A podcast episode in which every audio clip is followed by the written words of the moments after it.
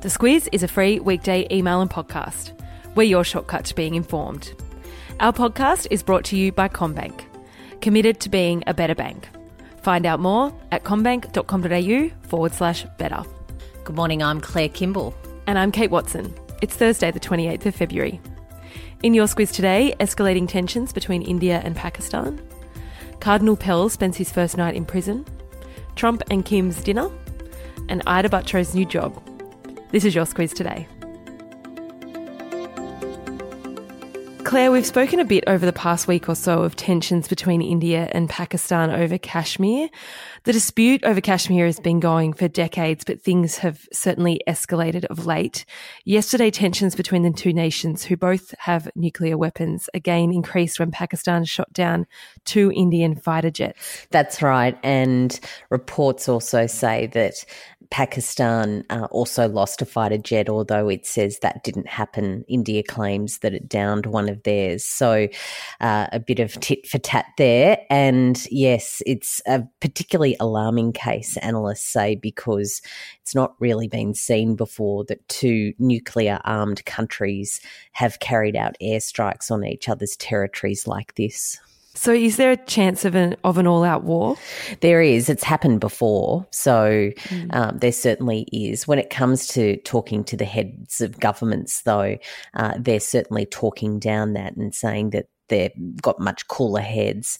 Um, Imran Khan, who is the former cricket great, who's the prime minister of Pakistan, yesterday said, "Look, you know, we're showing them that we can really." Have a go at at India just as much as they can have a go at us, but uh, that it was uh, something that they really needed to be quite restrained about because if a fight does actually break out, uh, all out war about Kashmir, then it could potentially be something that's outside of the government's hands. And what that means is that Islamic insurgents get involved and then it's a whole other thing. For India's part, the Prime Minister is yet to comment, but the Foreign Minister has said that restraint was the key and India does not want to see further escalation of the situation.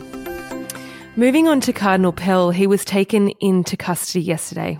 That's right. It happened after Pell's legal team dropped a bid for bail. Pell's sentencing hearing takes place on the 13th of March, and he'll certainly be in detention uh, after that, after a, a appeal is then launched sometime down that track to Indonesia, and a gold mine has collapsed, causing a landslide and trapping a number of people, Claire. Yeah, buried 60 people by the sounds of it, and 13 have been rescued. So, yeah, there's still a bit, um, a bit to work out there.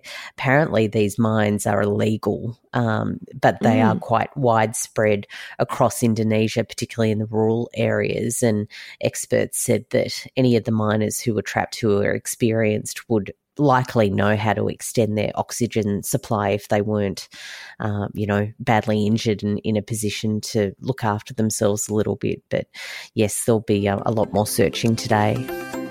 And Donald Trump and Kim Jong un have had dinner in Hanoi last night.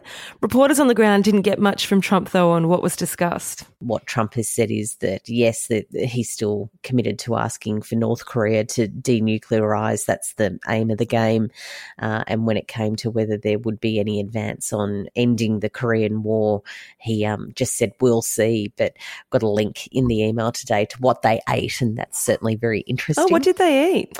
Oh, very traditional Western Western sort of menu. It was a like a shrimp cocktail, steak, oh. and then like chocolate cake. So didn't try yeah. it. That's a shame. Missed opportunity. Vietnam's got some great food. It really does. Australia's well, speaking of food, Australia's biggest fruit and veg grower Costa has warned that profits could be down due to subdued demand for tomatoes, berries, and avocados. They warned about that back in December.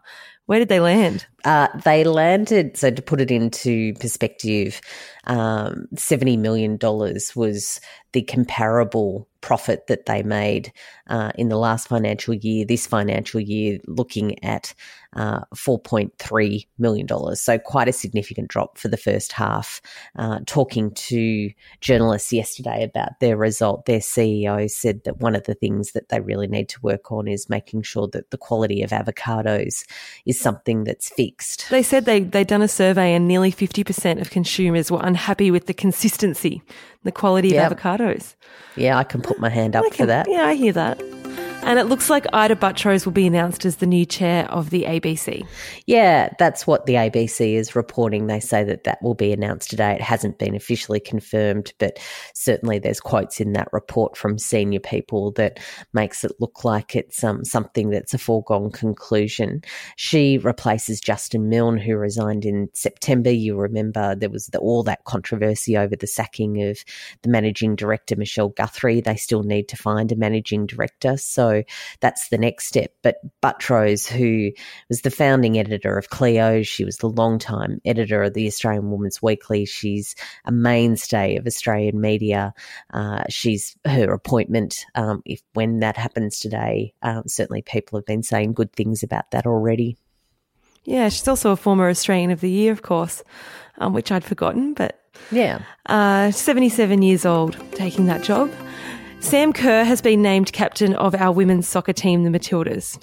Yeah, and that's really looking to regroup that team after the yeah. sacking of, of their coach uh, not that long ago and appointment of a new coach. And they've got some pretty big games coming up in a Women's World Cup um, a little bit in, in, in coming June. months. Yeah. So uh, Sam Kerr, who of course is a superstar, she won all sorts of big international um, awards last year, said that it was something that was a massive honour for her. Yeah, they're currently playing in the Cup of Nations here in Australia. They'll take on New Zealand tonight. And I read that Sam Kerr was actually in that Nike ad we were discussing. Uh, just a few oh, days there ago. There you go. There you go. Yeah, doing a backflip. She can do a ah, backflip. I did see the green and gold backflip and I wondered who that was, whether it was an Australian, yeah. and there you go. Each day, the Squiz Today email subject line is a song lyric that relates to a news item. What have we got today? We've got, uh, well, how can you go past Justin Bieber's uh, original oh. baby, baby, baby O. That's in relation to the birth weight of the world's smallest baby boy oh. to be oh. sent home healthy. He was born in August last year, weighing just 268 grams. Apparently, he was so small that you could cup your hands and put him in it.